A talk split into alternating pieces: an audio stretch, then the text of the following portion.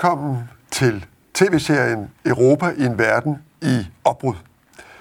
Mit navn er Bo Lidegaard, og jeg inviterer til hvert program to kloge gæster i studiet for at tale om et bestemt tema i Europa.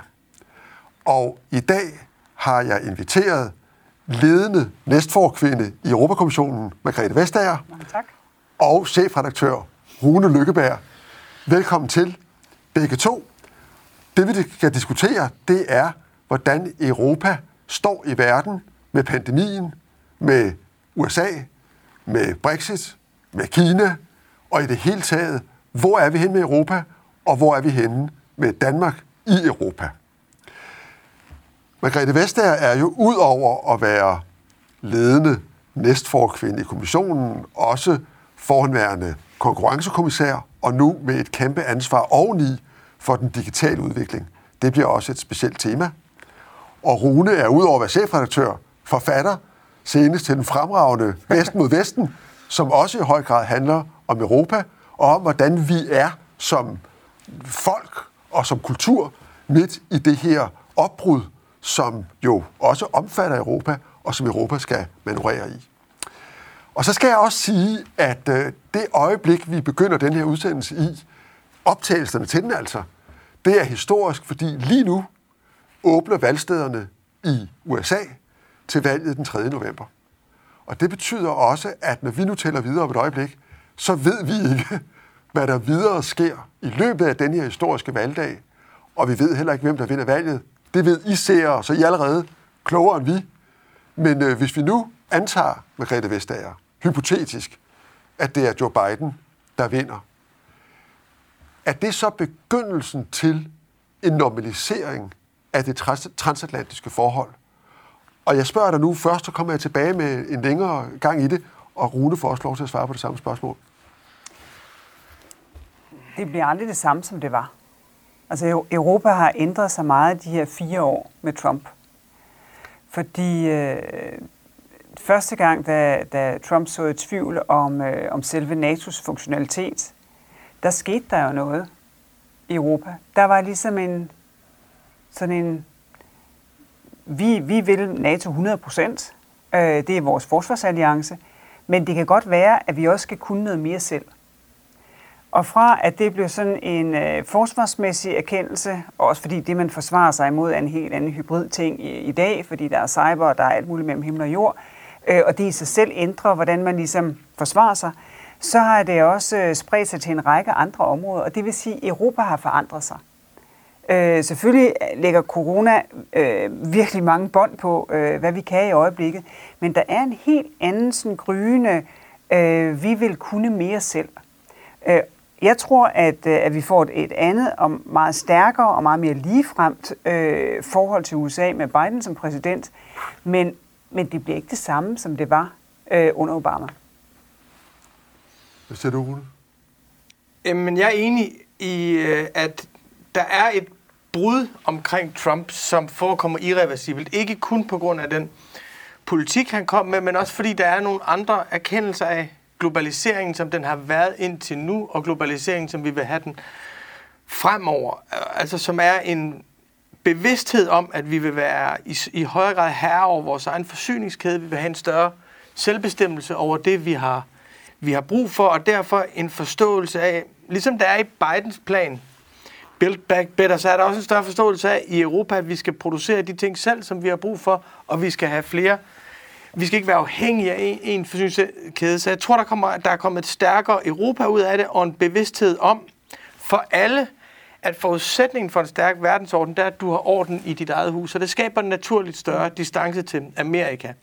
Men der er jo så den anden side af det, som er, at på trods af alt, hvad vi kan sige om USA's, den måde, de har spillet deres politiske kapital ud af banen på globalt, så er vi jo alle sammen kulturelt amerikanere stadigvæk. Vores kulturelle tilhørsforhold til Amerika er nok stærkere, end det nogensinde har været. Det er lige fra podcast til tv-serie, til spillefilm, til popmusik, til tech-industrien. Det er jo formet derovre Så det kulturelle fællesskab vil være stærkere end nogensinde før, men der vil være en større politisk distance. Vi kommer tilbage til det indre, men lad os lige, altså det indre i EU, men lad os lige holde fast i USA et øjeblik. Igen, hvis vi tillader os at antage, at vi nu øh, står over for en præsident Biden.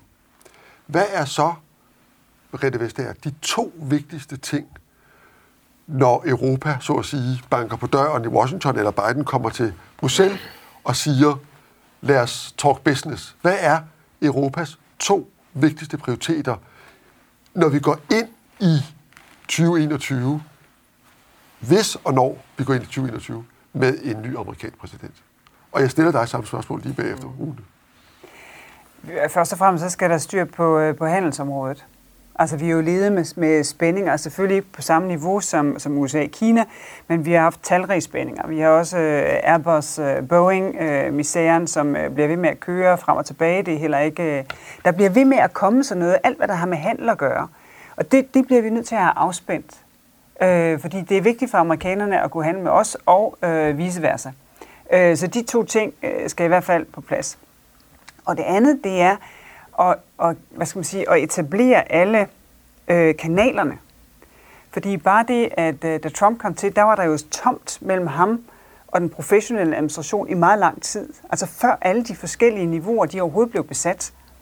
Så det med det samme at kunne connecte igen, det gør jo, at alle de mange ting, der opstår, øh, som vi gerne vil sammen, men hvor der måske nogle gange jo også er, er, en, er en robust øh, diskussion, og det vil der stadigvæk være, for der er mange ting, som vi ser anderledes på end amerikanerne. Det at få, få etableret alle de her forskellige niveauer, det er det helt afgørende, fordi så kan vi genaktivere øh, et, øh, et, et venskab og et øh, kulturelt og, og værdimæssigt fællesskab, som går årtier tilbage.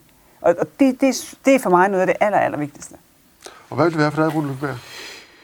Jamen, hvis vi antager, at Biden vinder, så vil han jo få muligheden for at blive den første rigtige klimapræsident. Altså, vi har jo klima som sådan en meget stærk problemerkendelse. Og det er jo en sjov problemerkendelse, for der er hos skolebørn, og den er i erhvervslivet, og den er kommet relativt sent, rigtigt ind i kernen af de gamle politiske partier. Altså rigtigt, rigtigt ind i kernen. Og jeg synes, I er kommet langt i, i kommissionen med, hvad I har lavet, der er kommet langt i. Men vi mangler en, der har den. Altså, det, det er meget sjovt, at det er et 16-17-årigt barn fra Sverige, der stadigvæk er den globale leder på klima. Og det afgørende for mig, det vil være, om Joe Biden vil tage den. Og det vil også for mig at se være fuldstændigt afgørende for Europa. Om Joe Biden vil være den første globale klimaleder. Både på den måde, han vil føre industriel politik på, den måde, han vil lave handelsaftaler på, og den måde, han vil føre diplomati på. Nu bad du om to ting, men jeg synes, det her, det er, altså, sagen er jo i forhold til klima. USA kan ikke løse det alene. USA er afhængig af, at kineserne også omstiller sig. USA og Kina kan ikke løse det alene. De er afhængige af, at Europa også omstiller sig. Så alle, der er jo et afhængighedsspil på et tidspunkt, hvor vores afhængighedsrelationer er meget svage politisk. Og Biden har faktisk, vil, hvis han vinder, så har han muligheden for at blive den helt store leder, der tager den. Og det er Europa afhængig af. Men hvis vi nu forestiller os, at øh, Biden kommer rejsende til Bruxelles øh, med, med, med den dagsorden, og vel også med handelsdagsordenen, og siger, skal vi ikke normalisere de her forhold, mm. og skal vi så ikke vende os øh, med en øh, meget hård politik over for Kina, øh, fordi øh, hvis vi holder sammen, så kan vi måske også presse Kina til at gøre mere, end Kina vil i forvejen, og har ikke været lidt slatne, kan europæere på den kinesiske front. Så, så hvis jeg nu tager jeg i den ene hånd på på, øh, på klima, vil I så ikke til mig i den anden hånd øh, på Kina. Hvad, hvad, er så, hvad vil så være, hvilken holdning tror I så, han vil møde i, øh, i Bruxelles? Jamen, han vil først og fremmest møde et udtryk for, øh, for hvad skal man sige, øh, øh, egeninteressen. Det vil ikke være fordi, at vi gerne vil gøre noget for USA. Altså den Kina-politik, som, øh, som vi har lagt, den, den er for hvad skal man sige, vores egen skyld og for vores globale hensyns skyld. Der er ikke, der er ikke en særlig ting med USA. Øh, vi har håndteret hele spørgsmålet om sikkerhed med, på 5G-området på en helt anderledes måde, end amerikanerne har. Men det ændrer ikke på, at der vil være et interessefællesskab. Fordi øh, vi ser Kina dels som en partner i forhold til klimaforandringer. Hvis ikke de er med, så kommer de ikke til at spille. Øh, men vi ser dem også som en, øh, en øh, konkurrent, både på markederne, altså i helt almindelig handel og valg, men bestemt også systemisk. Og derfor så vil der være et interessefællesskab. Men det er sådan set ikke for at gøre noget for amerikanerne. Det er fordi, at, at vi som europæere har en særlig egen interesse, og en del af den, det er lige præcis det globale spil. Og det, det er for mig meget vigtigt, at vi ikke ligesom igen siger, nu må amerikanerne lede det, endelig kom, hvad gør vi nu? Nej, vi har, vi har i Europa vores, vores, øh, vores egne interesser, og vi spiller det globale spil på en anderledes måde, end amerikanerne gør. Men Rune Lykkeberg, er det reelt sådan, at klimaspørgsmålet er så vigtigt, og så presserende, og så uopsætteligt, at, og så uløseligt uden Kina, som du lige var inde på, at vi nok må erkende, eller vi bør sige til os selv, og måske også sige til, til, til, til, til USA, det kan godt være, at vi har nogle meget alvorlige issues med, med kineserne, og det kan godt være, at der er nogle menneskerettighedsproblemer og, og mange andre problemer, som vi i høj grad jo også er optaget af, som Margrethe Vestager også lige øh, forklaret. Øh, men overalt det trumfer altså nødvendigheden af et pragmatisk samarbejde på det grønne, hvor jo Kina står utrolig stærkt både industrielt og, og, på, og teknologisk. Og derfor må det ligesom, de andre hensyn må trods alt træde i baggrunden for, at vi sammen, USA, Kina og Europa, kan løse klima. Er, er, det, er det et område, vi er nødt til at være lidt pragmatiske på? Også på værdipolitikken? Ja, det synes jeg. Altså, jeg synes, at vi, jeg synes, det meget svære med Kina er jo, at, at i løbet af de sidste 10 år, der er der jo kommet en større problemerkendelse af, at de faktisk, deres autoritære principper, eksporterer de også til os. Altså, at vi overtager nogle af deres autoritære principper på en temmelig ubehagelig måde for at få adgang til deres meget, meget store marked. Så selv hvis vi valgte at sige, at uigurerne, det var, det, det var deres problem, altså selv, så, så ville det ikke blive der. Så vi bliver nødt til på en eller anden måde at konfrontere deres autoritære principper. I den forstand synes, for synes jeg også, det er interessant, at Kina er jo også en global taber efter pandemien. Folk, altså modstanden mod Kina er vokset meget. Mm. Øh, så der er også faktisk et vis pres for at statuere et eksempel over for Kina, både i Europa og i USA. Der er der en skepsis over for den kinesiske model, og en trussel for, hvad den vil gøre ved os.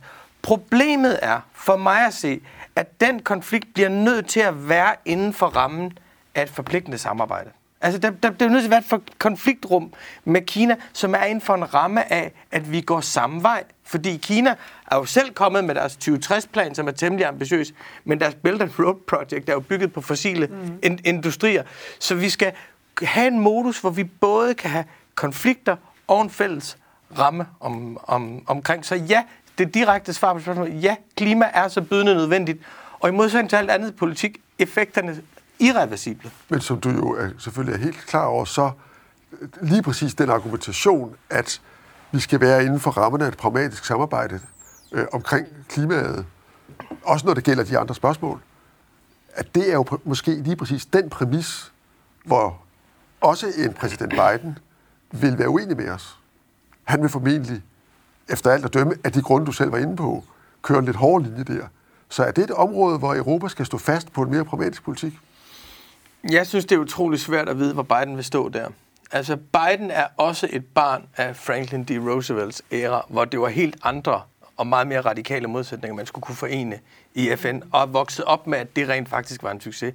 Biden var med til at lave frihandelsaftaler med Kina i, i nullerne, og var meget, meget, meget stor tilhænger af det. Nu er han blevet presset af både den amerikanske højrefløj og den amerikanske venstrefløj til at være principled imod Kina. Og men, den folkestemning, som præcis, du selv var inde på, ikke? Pr- pr- præcis. Men, men jeg, ved ikke, jeg ved ikke, hvor Biden står der, men, men jeg mener, hans arv er Franklin D. Roosevelt, og jeg mener også, det er den ramme, han vil agere indenfor, hvis han bliver fri.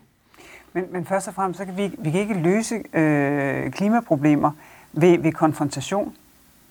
Altså det, det kommer simpelthen ikke til at ske, fordi så, øh, så får vi bare verden splittet op øh, i forskellige poler, øh, og vi har brug for at udveksle teknologi, vi har brug for at sætte fælles mål, vi har brug for, at det afspejler sig i alle de ting, vi gør. I vores teknologiudvikling, i infrastruktur, i, i handel, øh, i den måde, vi, øh, vi selv bevæger os rundt på kloden på. Og derfor så, så bliver man nødt til at have et rum, hvor man kan tale om tingene. Jeg tror sagtens, man kan have det rum, fordi det er et fælles vilkår for os på kloden, øh, men men vi kan sagtens have nogle meget mere konfliktfyldte øh, øh, issues kørende samtidig med, hvor, hvor der vil være interessemodsætninger. Fordi der er i bund og grund ingen interessemodsætning, når det kommer til klima. Der er ingen vej udenom. Det er en bunden opgave. Men som jo du og kommissionen øh, meget vel ved, så selvom det er en bundet opgave for os, så er der jo i høj grad interessemodsætninger i den forstand, at det er, der er jo det der forfærdelige ved klimaproblemet, at det at bære omkostningen øh, ikke har nogen som helst forbindelse med, om det går ud over en øh, eller ej. Altså at der, hvor udlændingerne finder sted, er fuldstændig ligegyldigt i forhold til, hvem udlændingerne går ud over, og hvem der lider mest under under øh, de klimaændringer, der foregår. Og lige præcis det forhold er jo et forhold, der, der fordrer ikke bare et samarbejde, men også en eller anden form for forståelse om, hvem gør hvad, for at vi sådan, sådan kan se hinanden i øjnene. Fordi, fordi det jo netop er sådan, som vi jo også peger på begge to, at, at ingen af os kan løse det alene, men det er altså ikke sådan, så hvis vi løser det her, så er, det, så, så er, vi, så er vi hjemme. Ingen er hjemme, hvis ikke også kineserne gør deres. Nej, nej, præcis, men, men det er jo også en af grundene til, at der jo nu er et, et, et, et noget, der begynder at ligne et kapløb om, hvem finder den teknologi, der kan løse det, hvem finder den måde at bruge teknologi, som kan løse det. Altså masser af teknologi har vi jo i forvejen. Det er jo et spørgsmål om at, at, at gøre tingene til virkelighed og reorganisere den måde, vores verden den fungerer på. Fordi dem, der kommer først med de løsninger, de har et kæmpe forspring øh, i forhold til øh, grøn konkurrenceevne, i forhold til at overhovedet kunne gøre sig gældende globalt. Og, og, og det, er jo, det er jo noget, der, der hvad skal man sige, presser interesserne den samme vej. Fordi det at reorganisere den måde, vores verden fungerer på, det løber så sammen med den erkendelse af, at vi, vi kan ikke have sådan en, øh, en afhængighed af, af enkelt øh, leverandører i, i sådan en meget øh, indimensionel øh, værdikæde. Vi bliver nødt til at have værdikæder, der ligner sådan et øh, melta, hvad hedder det, et, øh, delta. et delta i Sydindien eller sådan noget i den stil. Det bliver nødt til at være helt anderledes organisk. Og, og det kommer til at hjælpe os, den erkendelse, fordi det gør også, at vi bliver bundet sammen på en meget mere øh, nuanceret måde, end vi har været det før, hvor Kina jo bare har produceret så kolossalt meget. Men er der ikke her en modsætning med, med det, I begge to siger, fordi lige præcis fordi øh, vi er så afhængige af den her grønne teknologi, er det ikke sådan i dag, at dem, der er førende på det, det er kineserne, dem, der satser mest, endnu mere end vi gør, på at udvikle alle grønne teknologier, både forbrugsgode og, og energisystemer osv., øh, det er kineserne. Så mindre vi gør et eller andet for også at beskytte vores egne markeder og vores egne industrier, øh, så bliver det kineserne, der også kommer til at, øh, at vinde det af de grunde, du lige... det, er, altså, det, er, det er svært at se det spil endnu, fordi hvis man for eksempel ser på sådan en ting som, øh, som øh, grøn stål, øh, grøn cement, øh, altså helt fundamentale ting, øh, det vil sige, at europæerne er meget længere frem. Altså vi, vi er meget tættere på at få, få lavet de projekter, som kan omdanne øh, enten vedvarende eller i hvert fald fossilfri øh, energi til, øh, til, til brint, øh, som kan bruges i den type af produktion.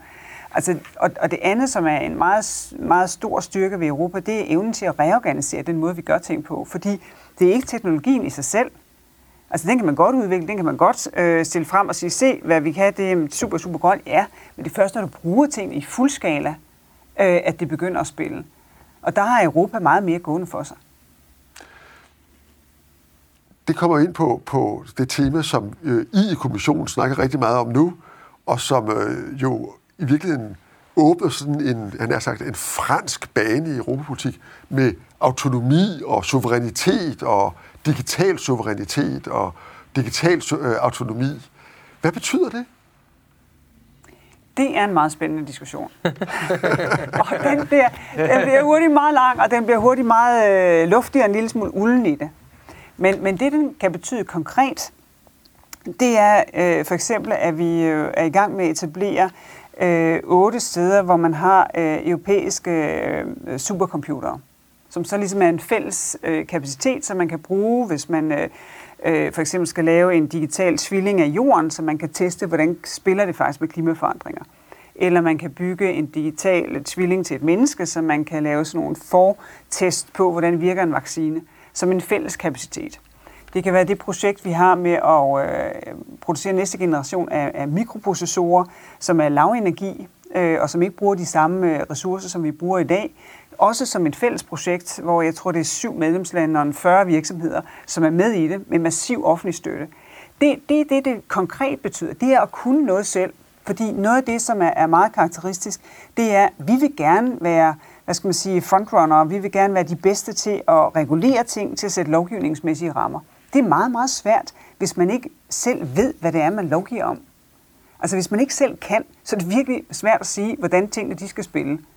Øh, og, og det er en tredje dimension. Det er både de her ting, som vi gør som, som fælles ting, det som virker som øh, industripolitik, og det så er ligesom at sige, og på den baggrund, så kan vi sætte en ramme for, hvordan det her det skal udvikle sig. Og det vil vi ikke være i stand til ellers. Er det også det, det betyder for dig? Nej, men jeg er enig, altså jeg er enig med dig, Bo, i dit, det, du skitserer som et grunddilemma, og Margrethes svar viser også, hvor kompliceret det er. Fordi jeg kan jo godt sidde og sige alt muligt om autonomi og selvbestemmelse og, og interdependenser og sådan noget, ikke? Men, men jeg, jeg oplever også, at der på den ene side, der er der en, en øh, erkendelse af, at sådan globalt fair and level playing field vil meget nemt gøre, at de amerikanske tech-giganter sidder inde i vores produktionsapparat, og den kinesiske statskapitalisme kommer meget hårdt ind. Så jeg synes, der hele vejen rundt faktisk er en vis, jeg vil ikke sige frihandelsskepsis, men en erkendelse af, at man gerne vil lave frihandel på en anden måde. Det, som de kalder for progressiv protektionisme i USA. Ikke? For den plan, Biden har lavet med meget, meget, meget, meget store investeringer, ikke? er jo en anden plan, end man ville have lavet i 90'erne. Mm når kommissionen begynder at tale om European Champions, er det jo også noget, noget, noget nyt. Så jeg er enig med dig i, på den ene side, så er der det her med, at man vil investere i sit eget, beskytte sine egne øh, markeder og beskytte sine egne arbejdspladser og sin egen udvikling. Og på den anden side, så er der enormt behov for vidensdeling, der er enormt behov for udveksling af grøn teknologi. Så, så jeg synes, jeg, jeg kan se det som et meget interessant sådan, intellektuelt dilemma, og det kan man godt tale om intellektuelt, men løsningerne på det må nødvendigvis være konkrete, og jeg tror, det bliver et af de store dramaer i 2020'erne. Men, men vi, vi plejer, når vi diskuterer det internt, så er jeg en af dem, som tilføjer åben. Taler om en åben strategisk autonomi. Og det lyder selvfølgelig som et paradoks, og det er meningen. Fordi det er et paradoks. Fordi autonomi betyder i min bog, at man kan bestemme selv. Hvis man kan bestemme selv, man kan omsætte sine beslutninger i praksis, det der er ved det, det skal man have råd til. Altså man kan godt sidde og bestemme selv, hvis man ikke har nogen midler til at gøre tingene for, så er det helt tomt.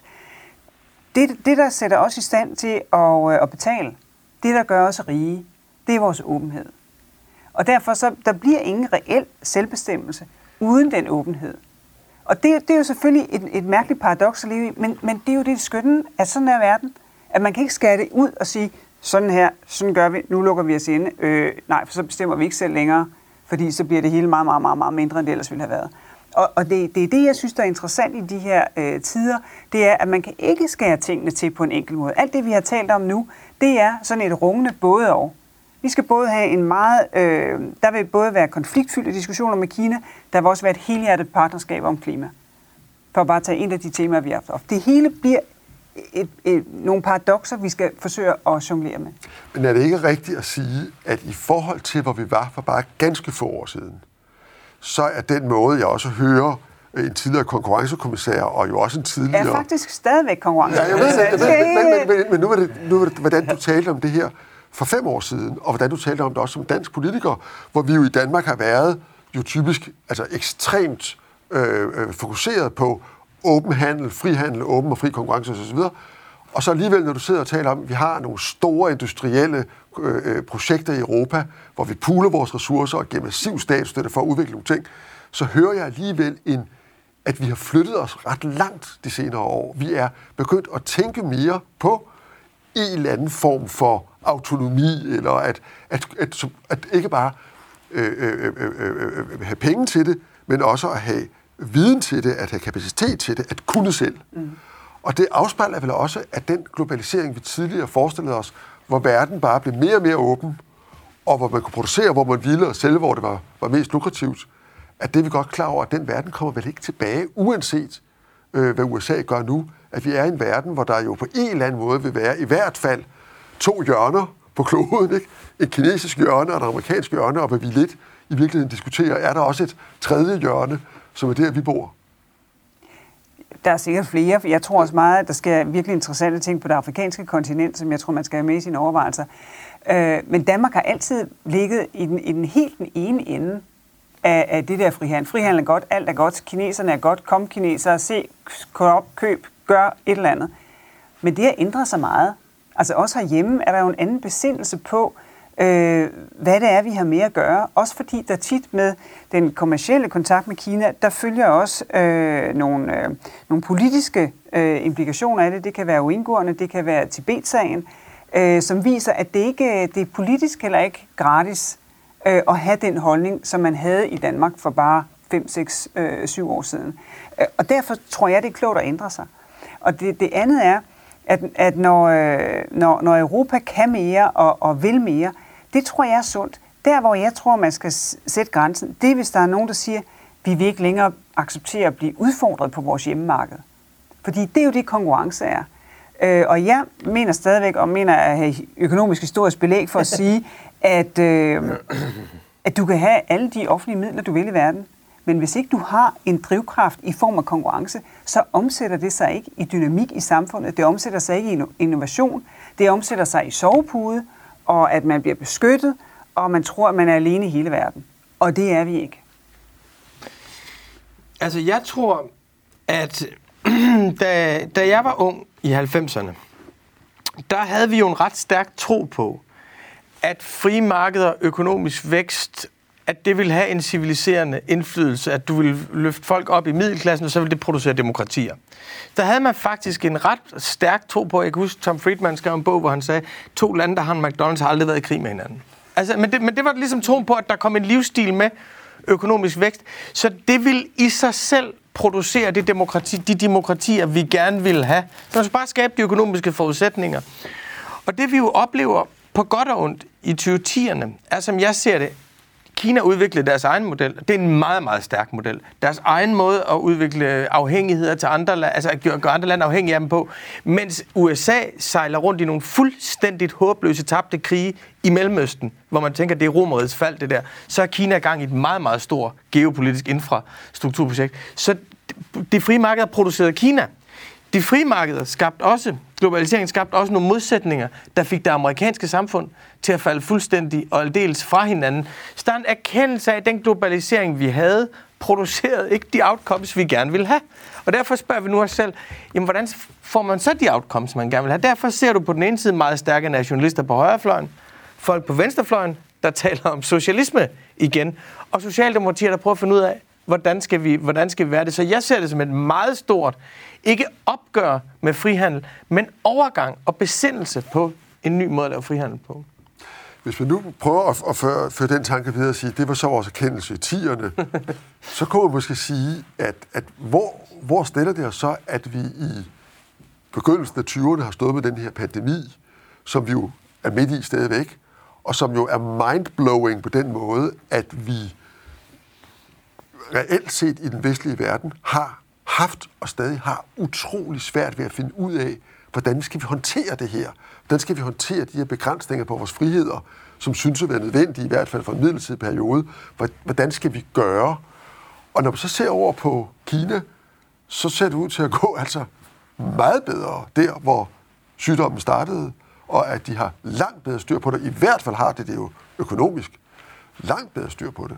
Øhm, og selvom det nok er rigtigt, det tror jeg i hvert fald, det er, som du sagde indledningsvis, Rune, at det har skabt en utrolig modvilje i, i øh, Vesten, øh, meget af det, der skete i starten af pandemien, så er det vel også rigtigt, at vi stadigvæk, også i Europa, står sådan lidt og kigger forvirret på hinanden. De enkelte lande prøver, og de enkelte regioner prøver, og hvordan kommer vi ud af det? Hvordan håndterer vi den her situation?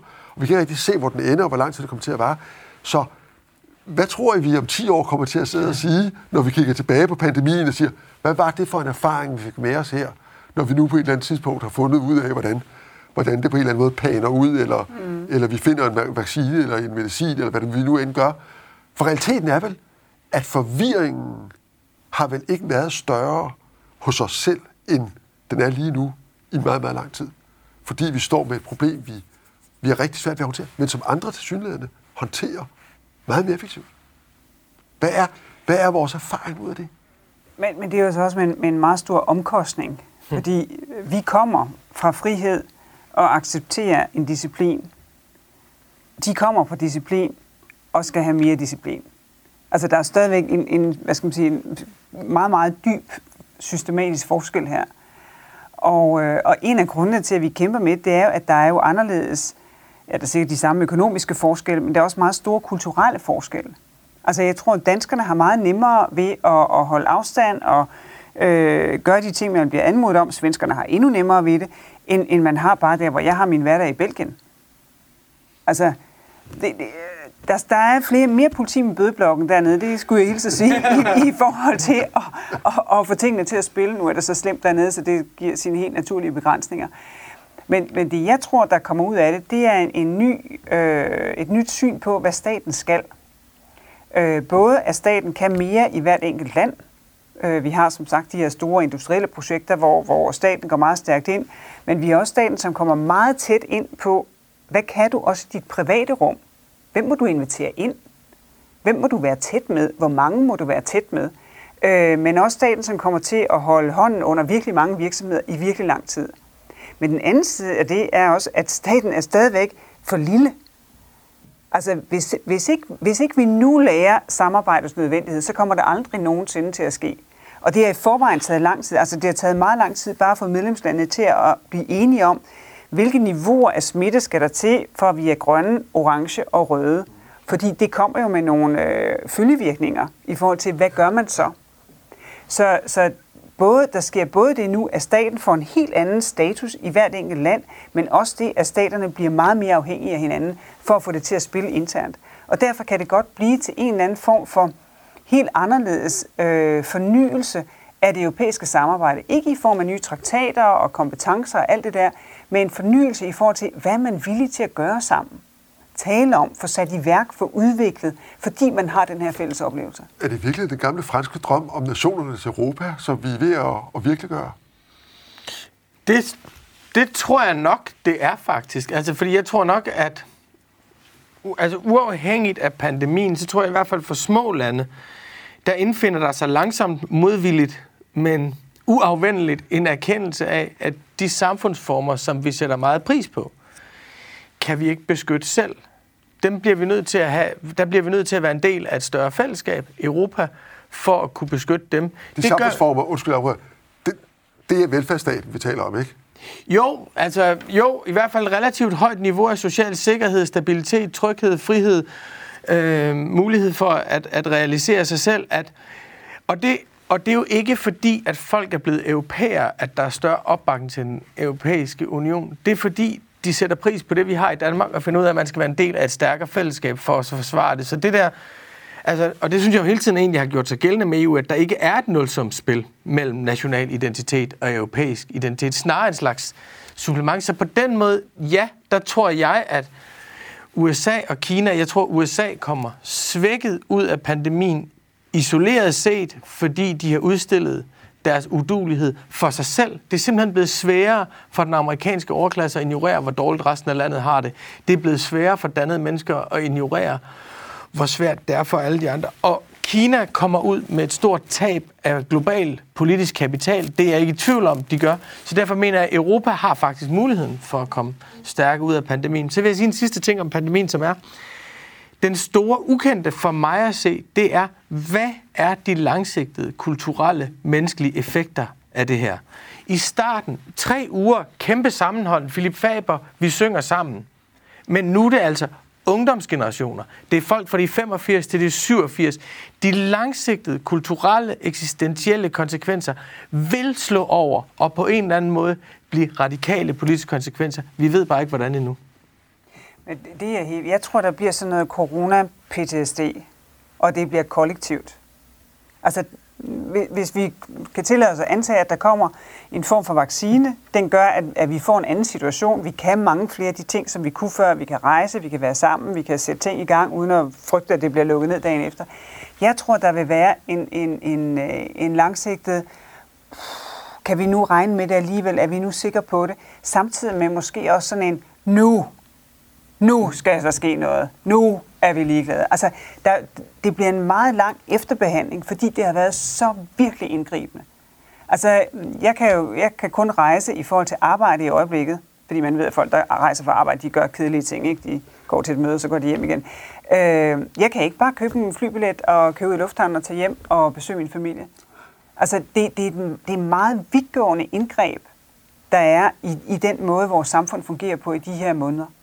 Og det er vel at mærke vidtgående indgreb fra folk, der er vokset op med og har vendet sig til, at man kunne bevæge sig fuldstændig og aldeles frit. Og det er på ubestemt tid, indtil et eller andet øh, øh, sker, som, som siger.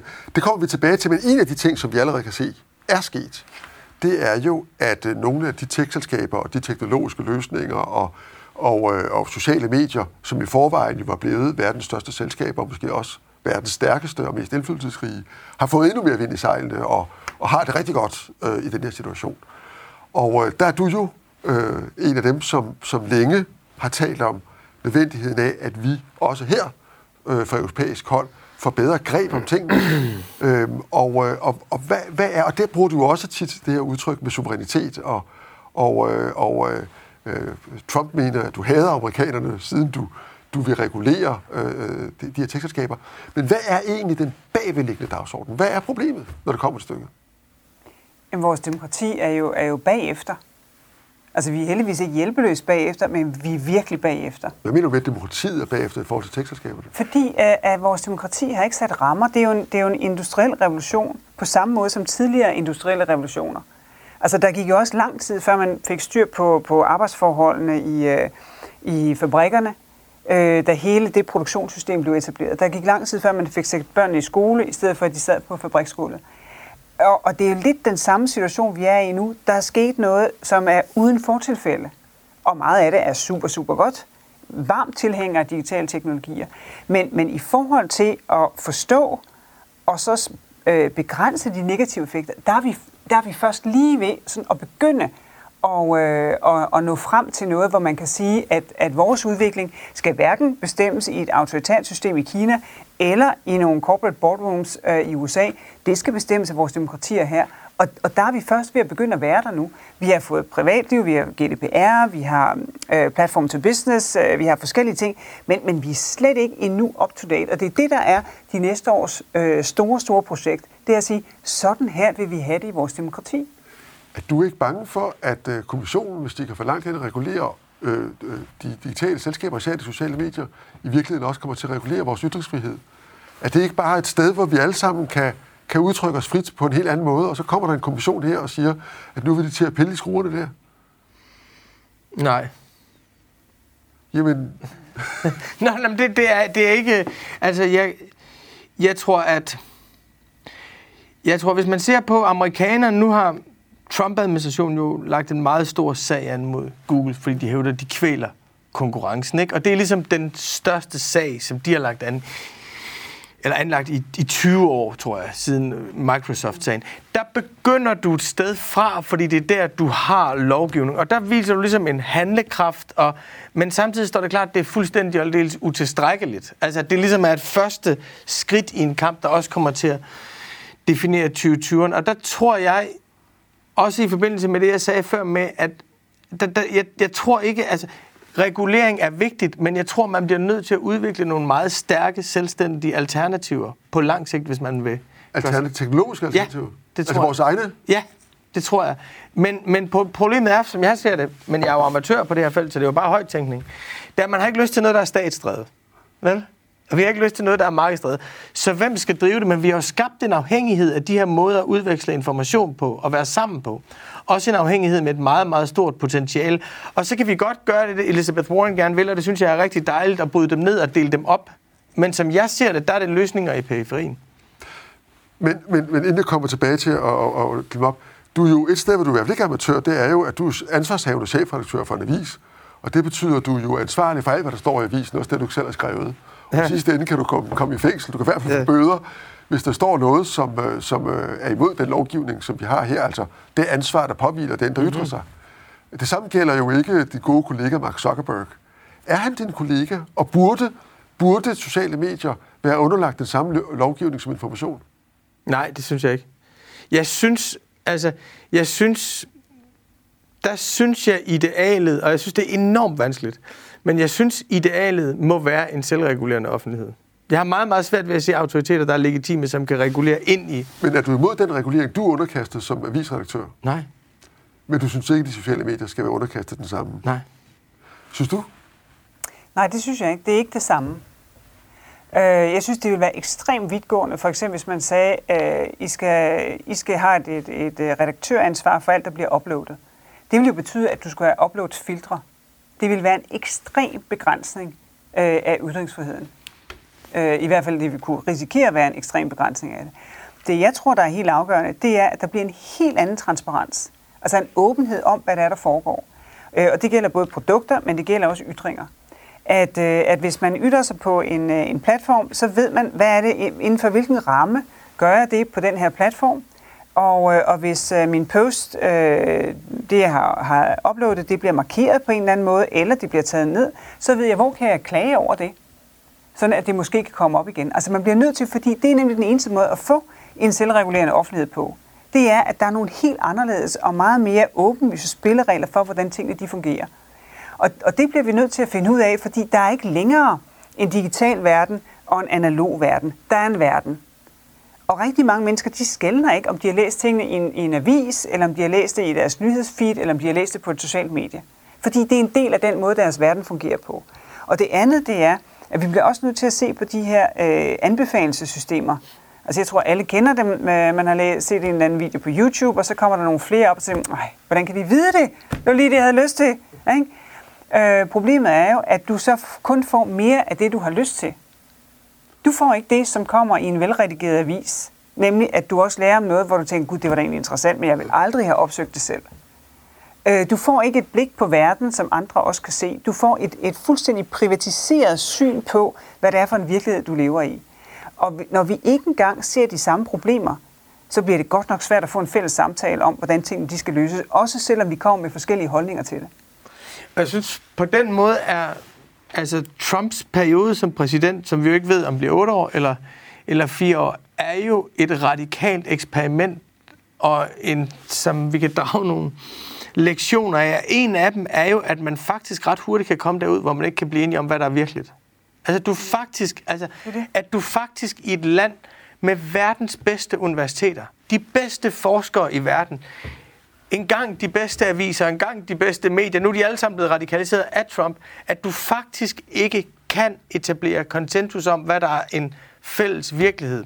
Og der er min pointe, eller min position, for det er ikke nogen særlig stærk pointe, det er mest en holdning, det er, at, at man bliver nødt til at have stærke offentlige fællesskaber, hvor man kan så at sige verificere virkeligheden. Meget, meget banalt udtryk. Vi kunne ikke få en Donald Trumps kamp om virkeligheden i Danmark, fordi vi har Danmarks Radio. Vi kunne ikke få det i, i Storbritannien på samme måde, fordi man har BBC. Men hvordan skaber man stærke offentlige fælles institutioner? Så er det som en kæmpe udfordring. For jeg er jo enig i reguleringsdelen, og der er en meget stor ulighed mellem, at alt er åbent af vores liv for dem, og intet er åbent af deres forretning for os. Men jeg tror også, man skal bygge noget nyt. Nye måder at være fælles på. Betyder det altså, at du er enig med, med, med, med, med Rune Lykkeberg i, at, at ligesom vi skal have hydrogen eller brintanlæg og, og øh, store fælles batteriprojekter og hvad vi ellers har i Europa, så skal vi også have vores egne europæiske sociale medier?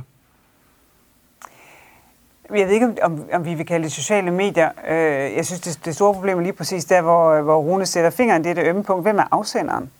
Hvem er, hvem er den legitime, øh, der, kan, der kan komme med noget, som hverken er corporate eller som er statsligt? Og hvor kommer kapitalen fra til at bygge det? Altså kan vi crowdfunde øh, noget, som vi faktisk gerne vil bruge? Øh, fordi vi er ikke færdige med den digitale udvikling. Altså der er ingen, der siger, at, at, øh, at Facebook er stadigvæk er stort om 10 år. Øh, det kan være nogle af deres øh, yndlinge øh, er det, men, men det er ikke sikkert, at de er det. Altså, der skal nok blive plads til at gøre noget andet. Fordi vi bliver trætte af det. Øh, hvis ikke de øh, udvikler sig, så synes vi, de er kedelige. Så kommer der noget andet, der er mere chic, der kan noget andet i forhold til det. Det, det der er, er vigtigt, det er, om, om nogen kan finde det hul til at skabe noget, der, der opleves som legitimt for os. Og, og at man kan gøre det i, i vores verden, som ikke er som den amerikanske, men som stadigvæk bliver mere polariseret. Vores verden bliver også mere polariseret. Altså vi har også i mindre grad en fælles øh, offentlighed, end vi havde. Det har vi nemlig. Men jeg hører dig ikke sige, at det skal vi regulere os ud af, men det, at det skal vi ligesom kre- kreativt skabe os ud af. Og det, jeg tror, regulering gør kun en del af det. Regulering gør en del af det. Det at, at sørge for, at vi har fri konkurrence, gør en del af det, fordi det sørger for, at der faktisk er et marked, hvor man kan komme til. Altså hvor der er en åbenhed, så man kan nå frem til øh, potentielle øh, brugere af, af ens medie. Men, men, men selvfølgelig har vi også en, borger, øh, en, en borgerforpligtelse til ligesom at opsøge det og ville det. Vi kan jo ikke bare sidde passivt og sige, det er godt ikke så godt. Kom med noget. Altså, det spiller ikke. Til gengæld har det spillet med jer to. Tusind tak for jeres øh, deltagelse. Tak for, for, for jeres engagement. Og øh, tak for jeres opmærksomhed. Vi kommer tilbage. Det håber jeg også, I gør.